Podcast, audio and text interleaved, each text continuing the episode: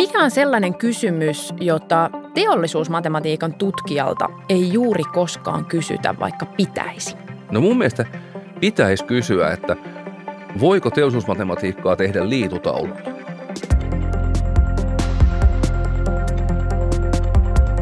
Kuuntelet Helsingin yliopiston Utelias mieli podcastia, joka puhuu tieteestä tunteella.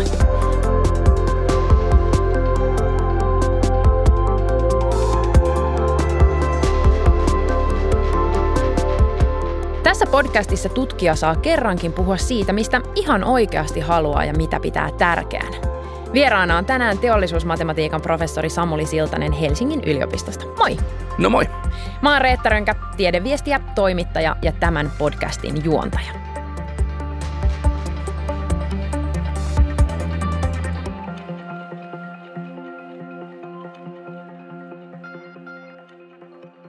Samuli, sä oot siis teollisuusmatematiikan asiantuntija, mutta mikä on sellainen aihe, mistä sä omasta mielestäsi tiedät ihan liian vähän? Musiikista olisi kiva tietää enemmän. Ehkä semmoista niin kuin musiikin teoriasta okay. ja ehkä laulamisesta. Mä oon niin surkea laulaja ollut pienestä asti, että olisi kiva tietää vähän, miten voisi oppia laulamaan. Luuletko että siihenkin voisi löytyä jotain matemaattisia malleja tai kaavoja? No sinänsä kyllä, että tuo niin nuottijärjestelmä tai mitä me nyt käytetään tämä äänenkorkeudet, nehän kyllä seuraa matemaattisia lakeja, mutta jostain syystä se ei ole niin kuin kääntynyt laulutaidoksi ainakaan mun kohdalla. Mun pitää tunnustaa, että mua vähän jännittää olla sunkaan täällä studiossa, Niinkö? koska mä oon aika klassinen esimerkki ihmisestä, jolla on semmoinen huono matematiikka-identiteetti. Mä en ole siis kirjoittanut matikkaa. Joo. Mä oon aina vähän salaa ehkä, tai en edes niin salaa, inhonnut sitä. Ja vedin lukion lyhyen matikan vitosen keskiarvolla ja näin edelleen. Ja nyt mä istun Joo. täällä teollisuusmatemaatikon kanssa. Miksi Noniin. teollisuusmatematiikka kiehtoo sua?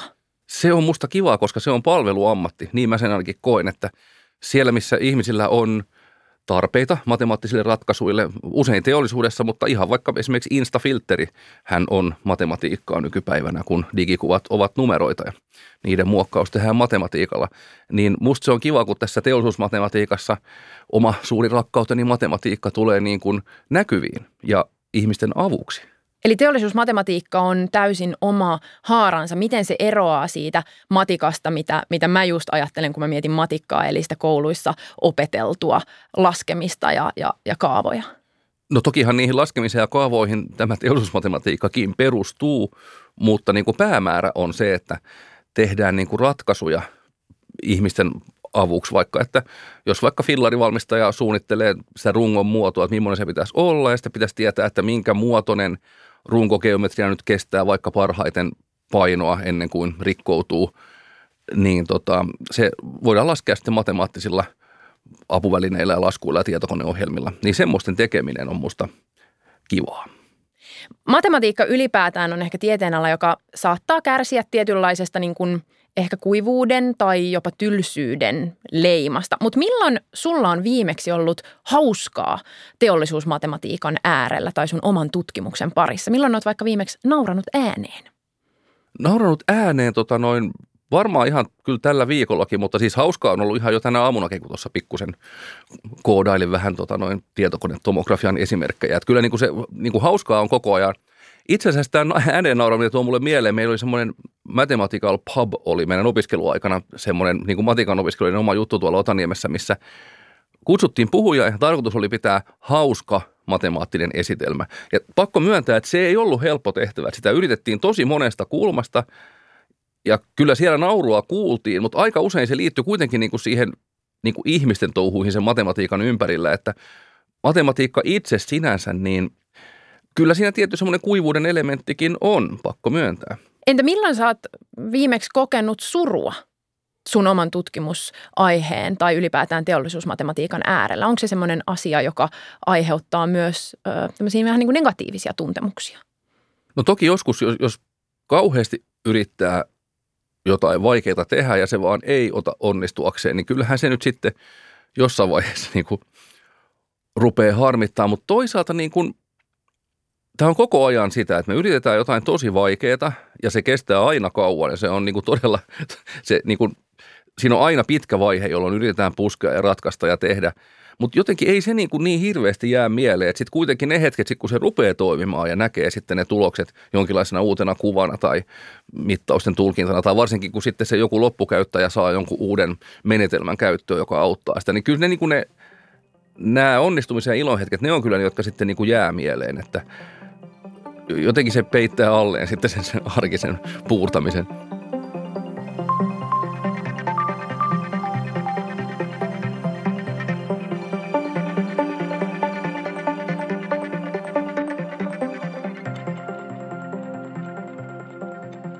Tässä podcastissa tutkija saa kerrankin puhua siitä, mistä itse haluaa ja mitä pitää tärkeänä. On siis saanut valita podcastin aiheen itse. Samuli, sä tutkit, miten inversio-ongelmilla eli käänteisillä ongelmilla voidaan luoda hyvin erilaisia mallinnuksia maailmasta mittausten pohjalta.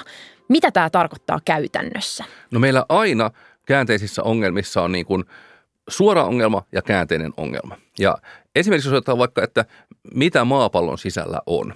Sitähän ei pysty niin kuin tarkistamaan sille, että menee katsomaan, koska niin kuin reikien, syvien reikien poraaminen on todella vaikeaa, vähän yllättävästikin. Mun mielestä niin kuin syvin reikä, onko se nyt jotain kahdeksan kilometriä tai korkeintaan kymmenen, se maa tulee tosi kuumaksi siellä syvällä ja kaikki poraustekniikat sitten epäonnistuu. kahdeksan kilometriä niin kuin maapallon paksuudessa on aika pieni matka vasta. Niin miten me voitaisiin tietää, mitä maapallon sisällä on? No nythän kun vaikka Chiilessä tapahtuu maajäristys, niin mehän ihan tuolla meidän kampuksella Kumpulassakin sitten värähtelymittarilla huomataan se, koska ne maajäristysaallot, ne kulkee maapallon läpi joka puolella ja ne havaitaan kaikkialla maapallon ympärillä. Ja nyt niin kuin suora ongelma tässä olisi se, että jos me ihan tarkkaan tiedettäisiin, että minkälainen se maapallon sisusta on, niin me voitaisiin laskea, että okei, Chiilessä tapahtuu tuossa kohdassa maajäristys, me voitaisiin ihan laskea, että missä kohdassa maapalloa milloinkin sitten meidän mittalaitteet rekisteröi ne värähtelyt, kun ne saapuu sinne.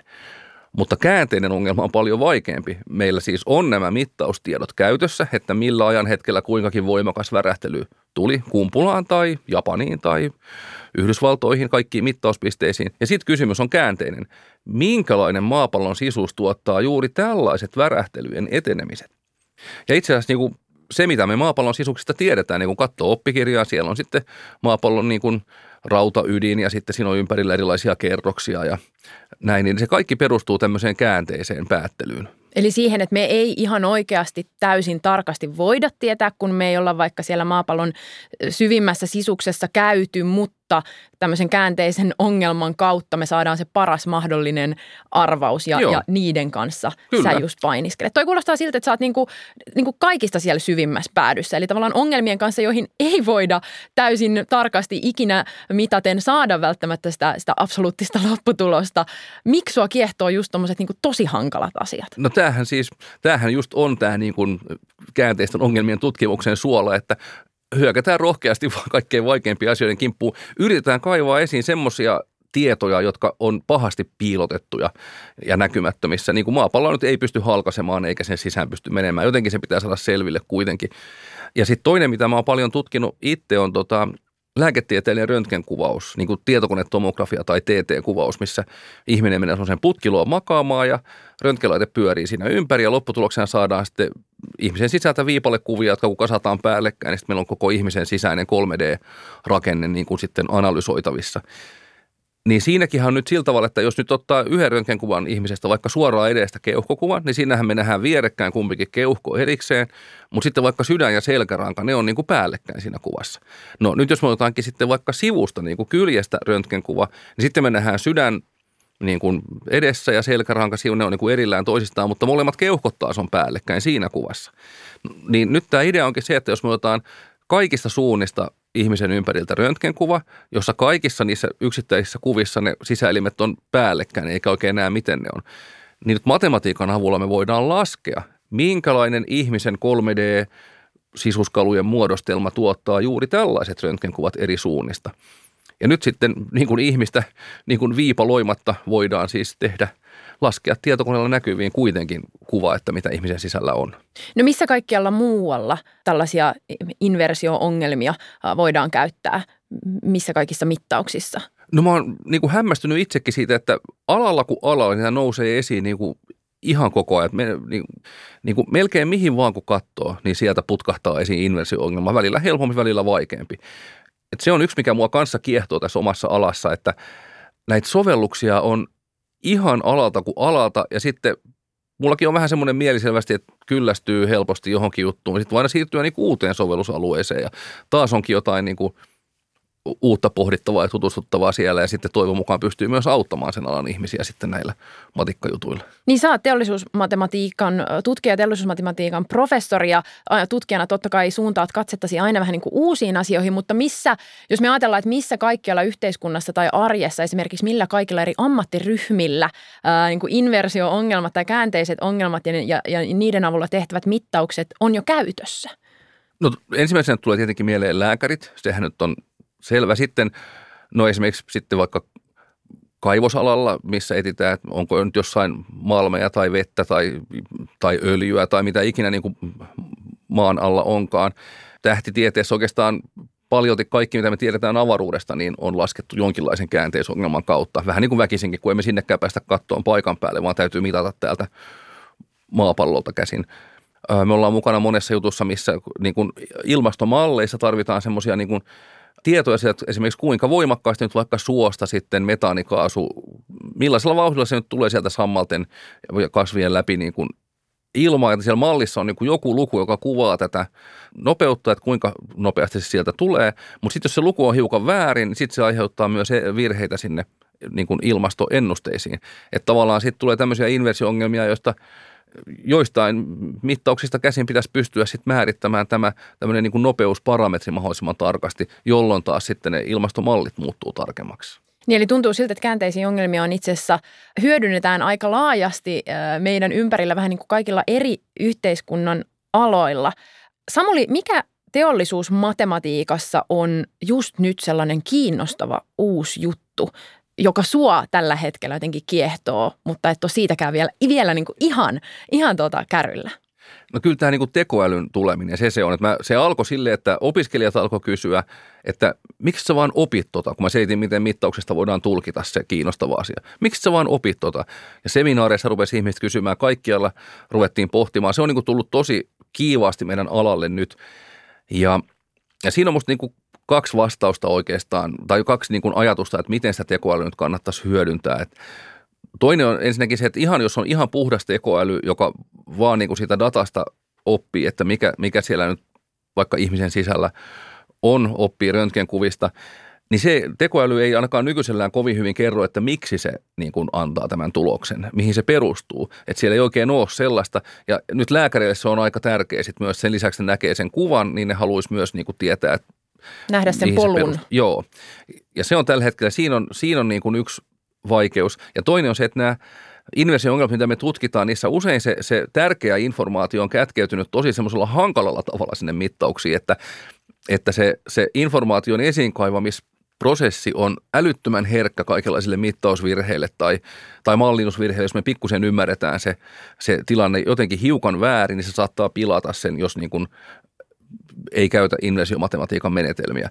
Niin tämä on nyt johtanut mut ajattelemaan, että, että kaikkein hyödyllisintä olisi tehdä semmoinen tekoälyn ja perinteisen inversiomatematiikan yhdistelmä, ja. jossa ensin niin kuin käytetään sitä perinteistä inversiomatematiikkaa antamaan tulos, ehkä vähän, ehkä vähän huonokin tulos, joka ei ole vielä ihan hirveän hieno, mutta joka kuitenkin on, on niin kuin vakaa noita mittausvirheitä vastaan. Että se ei niin kuin kilpisty siihen, että nämä mallinnusvirheet ja mittausvirheet tuhoaisi sen.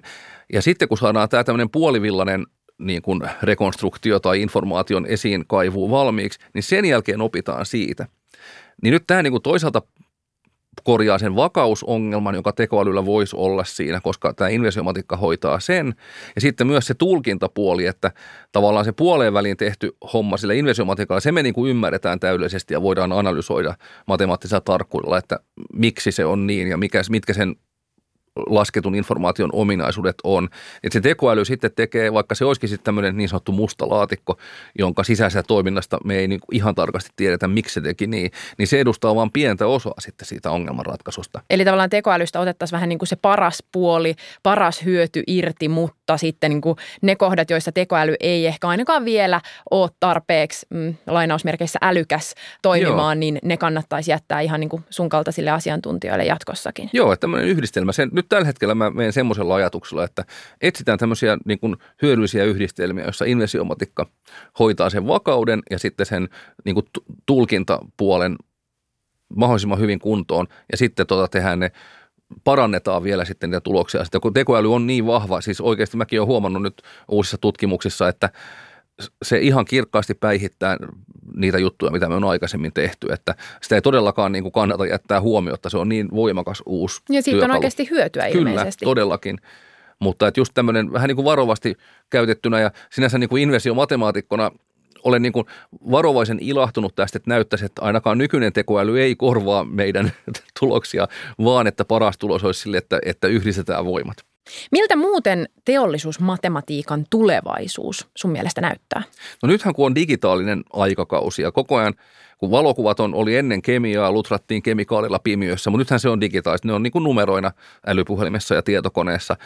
Äänisignaalit nauhoitetaan digitaalisesti paikkatiedot, navigaatiot, kaikki tehdään digitaalisesti, niin tämä on tuonut matematiikan aivan keskiöön niin kuin nykymaailmassa. Että monet asiat, mitkä ennen tehtiin analogisesti, onkin nyt digitaalisia, jolloin se itse asiassa on muuttunut matematiikaksi. Niin nythän tämä tarkoittaa sitä, että kun yhä useammat asiat tehdään numeroilla ja matematiikalla, niin silloinhan matemaattisten menetelmien merkitys vaan kasvaa koko ajan. Et teollisuusmatematiikan, joka siis mun mielestä on tämmöinen niin kuin palveluala, jossa tehdään matemaattisia ratkaisuja ihmisten tarpeisiin, niin mun nähdäkseni se on kovassa kasvussa.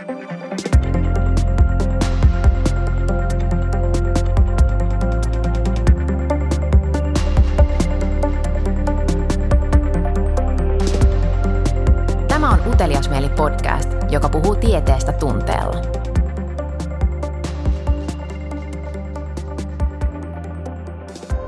Matematiikkaa voisi ajatella, että sitä jossain määrin voi pitää tietyllä tavalla taas lainausmerkeissä varmana, jopa niin kuin täydellisenä siinä mielessä, että siihen saadaan tietyllä tavalla vain tiettyjä vastauksia, kun noudatetaan jotain polkuja tai kaavoja. Kyllä. Mutta silloin, kun painitaan inversioongelmien kanssa ja käänteisten ongelmien kanssa, niin tuleeko niiden laskujen parissa helpommin jotain yllätyksiä? No tulee kyllä siinä mielessä, siis tämähän on aivan oikea havainto, että matematiikkahan on siitä harvinainen laji, että siinä niin kuin on olemassa tämmöisiä täydellisiä totuuksia ja vain yksi oikea vastaus. Siinä mielessä vähän niin kuin erikoinen laji, mutta toisaalta mä itse näen sen niinkin, että matematiikka on siinä mielessä tämmöinen ankara, mutta uskollinen ystävä koska siihen voi aina luottaa, että kun tietää sen oikean vastauksen johonkin asiaan, se myös pysyy aina samana, se ei tule ikinä muuttumaan. Et siinä mielessä tämmöinen luotettava ystävä. Ankara siinä mielessä matematiikan oppiminen on aika vaikeaa ja monesti ne laskutkin on vaikeita. Ja inversiongelmissa tulee semmoinen pieni ero, että se on paljon matemaattista mallinnusta, jossa meidän mielenkiinnon kohteena on niin kuin oikean elämän ilmiöt, vaikka nyt se potilaan sisäinen rakenne, lääkäri haluaa tietää, mitä on potilaan sisällä niin silloinhan on kysymys ihmisestä ja oikean maailman ilmiöstä. Matematiikka tulee mukaan niin kuin mallin muodossa. Et me ajatellaan nyt, me jaetaan se ihminen kuvitteellisesti pieniin kuutioihin, joita sanotaan vokseleiksi vähän kuin kuvien pikselit. Ja me haluttaisiin sijoittaa jokaiseen vokseliin sisään, että mitä kudosta siinä on. Onko se keuhkoa vai onko se luuta vai onko se lihasta. Ja tämähän niin kuin ei ole se ihminen, mutta se on sen ihmisen kuva tai sen ihmisen malli. Ja nyt siellä matematiikan maailmassa se malli on tavallaan ihan täydellisen tarkka asia, että jokaisessa kuutiossa on jokin luku, joka kuvaa kuinka paljon röntgensäde siellä kuutiossa vaimenee.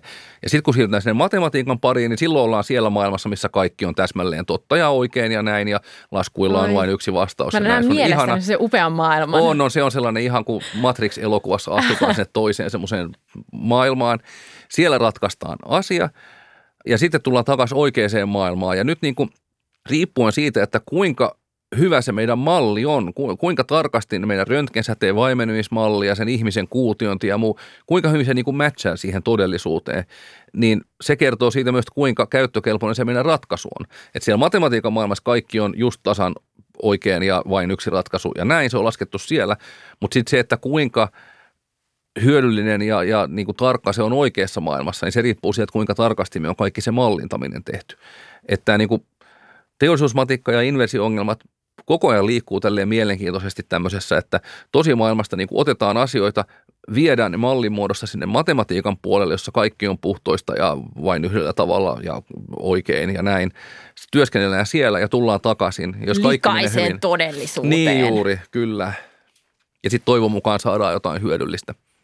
Eli kuulostaa siltä, että tietyllä tavalla niin kuin riskejä tässä kahden maailman välillä liikkumisessa on. Siis sillä tavalla, että oletetaan jotain niin kuin liikaa sen puhtoisen matikkamaailman perusteella, joka ei sitten toimikaan täällä meidän niin kuin täynnä virheitä ja, ja jotenkin epäloogisuuksia olevassa ihmisten äh, todellisuudessa. No ju- juuri näin se on, että niin kuin sanonta kuuluu, että kaikki mallit ovat vääriä, mutta jotkut ovat hyödyllisiä. Ja Juhan se näkee sääennusteista, että niin kuin noin kahdeksan päivän päähän pystytään kohtuu luotettavasti ennustamaan säätä, mutta sitä pidemmälle ei pystytä, koska ne mallit ei ole tarpeeksi tarkkoja. Ja tokihan me kaikki tiedetään, että välillähän ne saattaa jopa ihan huomiseksikin olla vähän väärin.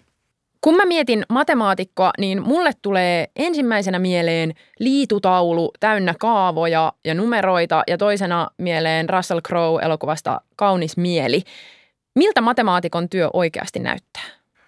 No kyllä niitä liitutauluja, joissa on paljon kaavoja, esiintyy. Juu, me käytetään kyllä liitutauluja. Siinä Myös on... teollisuusmatikassa te käytätte Kyllä käytetään. Silloin kun niin kuin johdetaan niitä kaavoja ja tehdään malleja ja pohdiskellaan, niin silloin liitutaulu on kyllä oikein hyvä ja käyttökelpoinen. Mutta niin kuin teollisuusmatematiikka, kun mä sitä ajattelen tämmöisenä niin kuin palvelualana, niin se lopputulos on väistämättä niin kuin tietokoneohjelma, joka sille loppukäyttäjälle tekee jotakin hyödyllistä. Et me ei niin kuin toimiteta kuvaa liitutaulusta sille loppukäyttäjälle, vaan sinne on toimitettava tietokoneohjelma, joka analysoi dataa ja sitten tekee sitä jonkun hyödyllisen kuvan tai muun johtopäätöksen. Et sen takia niin teollisuusmatematiikka poikkeaa vähän muista matikan aloista siinä, että – että sitä ei voi kokonaan alusta loppuun tehdä liitotaululla. Voiko sitä tehdä yksin, kun mä mietin, että kuten säkin koko ajan sanot, te teette tietyllä tavalla niin kuin palvelua, te, te autatte erilaisia vaikka teollisuuden aloja tai ammattiryhmiä, joilla on oikeita ongelmia, niin, niin sitä tuskin voi tehdä ihan vaan niin kuin itsekseen ää, tietokoneen tai liitotaulun äärellä. Onko se niin kuin oikeastaan yhteistyötä? Ei voi tehdä yksin. Tämä on, jo, ei, ei todellakaan voi. Että erittäin tärkeässä osassa on se, että, että tutustutaan siihen – vaikka nyt sitten lääkärin työhön ja niihin kuviin, mitä siellä katsotaan, tai sitten jos vaikka maanjäristysdataa tulkitaan, niin sitten pitää tutustua geologiaan ja geofysiikkaan ja jutella niiden. Eihän itse voi tietenkään geofyysikoksi tai lääkäriksi ryhtyä, mutta niin paljon kuin mahdollista pitää opetella sitä alaa ja sitten keskustella paljon sen loppukäyttäjän kanssa ja nähdä esimerkkejä, miten he tulkitsee niitä kuvia ja tietoja, mitä ne haluaa sieltä ja mitä, mitä tällä hetkellä ei nähdä, mutta haluttaisiin nähdä. Ja se on aina aika pitkä prosessi. Siihen menee tosi paljon aikaa sitten tuohon vaiheeseen. Ja todellakaan niin kuin yksin ei voi saavuttaa hyviä tuloksia tällä alalla, vaan se on aina yhteistyötä.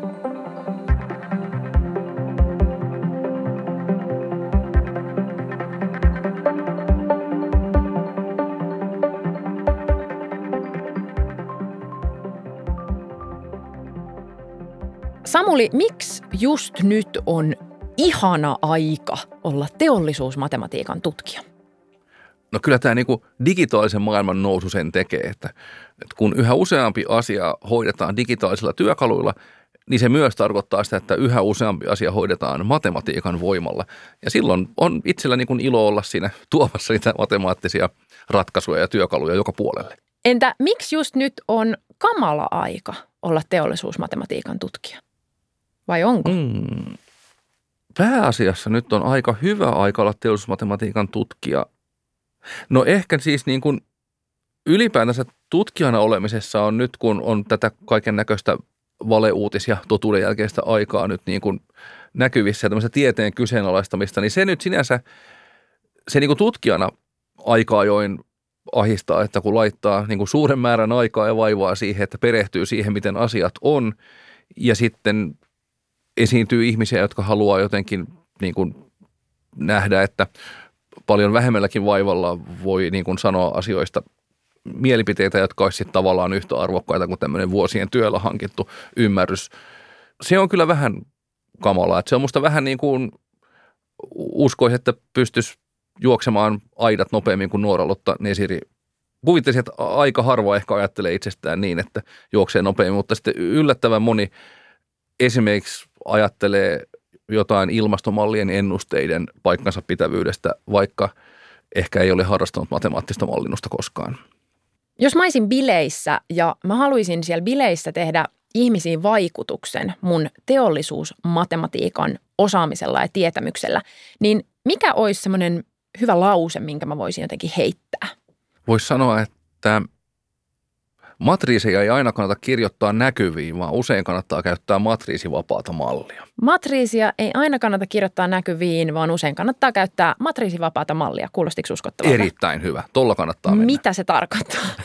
No siinähän ähm, nyt esimerkiksi jos vaikka kuvataan ihmistä jälleen tällä röntgenviipalle kuvauksella, niin me jaetaan tämä ihminen pieniin kuutioihin ja kuhunkin kuutioon haluttaisiin sijoittaa, että minkälaista kudosta siellä on ja kuinka vahvasti röntgen sitten vaimentavaa kudosta siellä on. Ja nyt kun me otetaan eri suunnista röntgenkuvia, meillä tulee niin kuin miljoonia pikseleitä joka kuvaan, sitä kuviakin on useita kymmeniä. Meillä on niin kauhea määrä sitä dataa ja jokainen röntgensäde on omalla reitillään niin kuin puhkonut niin kuin lukuisia niitä pieniä kuutioita siellä sitten sen ihmismallin sisällä. Niin nyt niin kuin sitä ratkaisemista varten meidän pitäisi pitää kirjaa siitä, että kuinka pitkän matkaan kukin röntgensäde on kulkenut kunkin pikkukuution sisällä. Näitä numeroita on todella paljon, että siis niitä on niin kuin miljardeja. Ja usein on parempi sen sijaan, että kirjoittaisi nämä jonnekin tietokoneen muistiin kaikki nämä miljardit pikkulukemat, niin voikin tehdä niin, että käyttää ihan tuosta grafiikkakortteja, joka on peleissä, peleissä käytössä ja sen ihmismallin kirjoittaa niin, että se on vähän kuin sumuinen maisema, tämmöinen niin kuin alfasyvyys, mitä käytetään tietokonepeleissä, niin se itse asiassa laskee sen aivan, siis se niin kuin sen ei tarvitse laskea näkyviin kaikkia pikku, pituuksia, vaan se niin kuin hirvittävän nopeasti niin kuin suhauttaa näkyviin nämä tarvittavat kuvat. Ja se tekee sen, että toisella tavalla sitä asiaa ei voi laskea nykytietokoneella ollenkaan, mutta kun käyttää grafiikkakortteja, niin sitten se laskeekin parissa sekunnissa sen. Että tämmöisen eron saattaa matriisivapaa malli tehdä. Kieltämättä vaikuttavaa.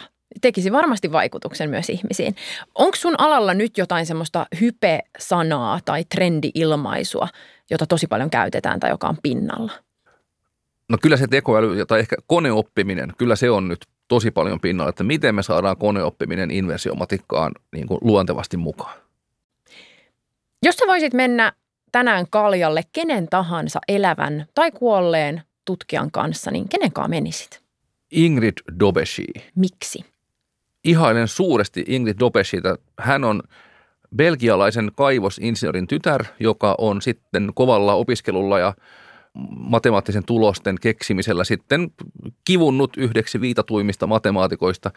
Ja Dobeshi kehitti tämmöisen niin sanotun aallokemuunnoksen, joka pystyy esimerkiksi digitaalisen valokuvan jakamaan osiin niin ovelalla tavalla, että kun me siirrytään sinne niin kuin osien maailmaan, me voidaan heittää niistä 98 prosenttia pois niistä osista ja käyttää vain kahta prosenttia, laskea se kuva takaisin lähes virheettömästi. Ja tällä esimerkiksi 90-luvulla FBIin sormenjälkitietokanta saatiin sen aikaisiin tietokoneisiin pakattua, millään muulla ei saatu. Ja nämä aallokkeet vaan niin kuin jatkaa riemukulkuaan niin kuin sovelletusmatikassa, että Ingrid on suuri sankari. Yliopistoillahan on tapana palkita Nobelin saaneita tutkijoita. Esimerkiksi Berkeleyn yliopistossa nobelistit saa oman parkkipaikan. Mitä sä toivoisit Helsingin yliopistolta, jos se Nobel joskus napsahtaisi? Punttisali. Punttisali? Joo. Semmoinen Samulin habasali. Joo, se on painonos, siis painonostoalusta pitää olla, Joo. että voi pudotella. Olisiko se jotenkin sun mukaan esimerkiksi nimetty? Se, se on vaatimattomana miehenä sanoisin, että ei, ei tarvii niin. Ehkä se voisi olla semmoinen, niin kuin, vaan semmoinen niin kuin inversiopunttisali. Samuli Siltanen, kiitos kun olit mukana Utelias Mieli podcastissa. Kiitoksia.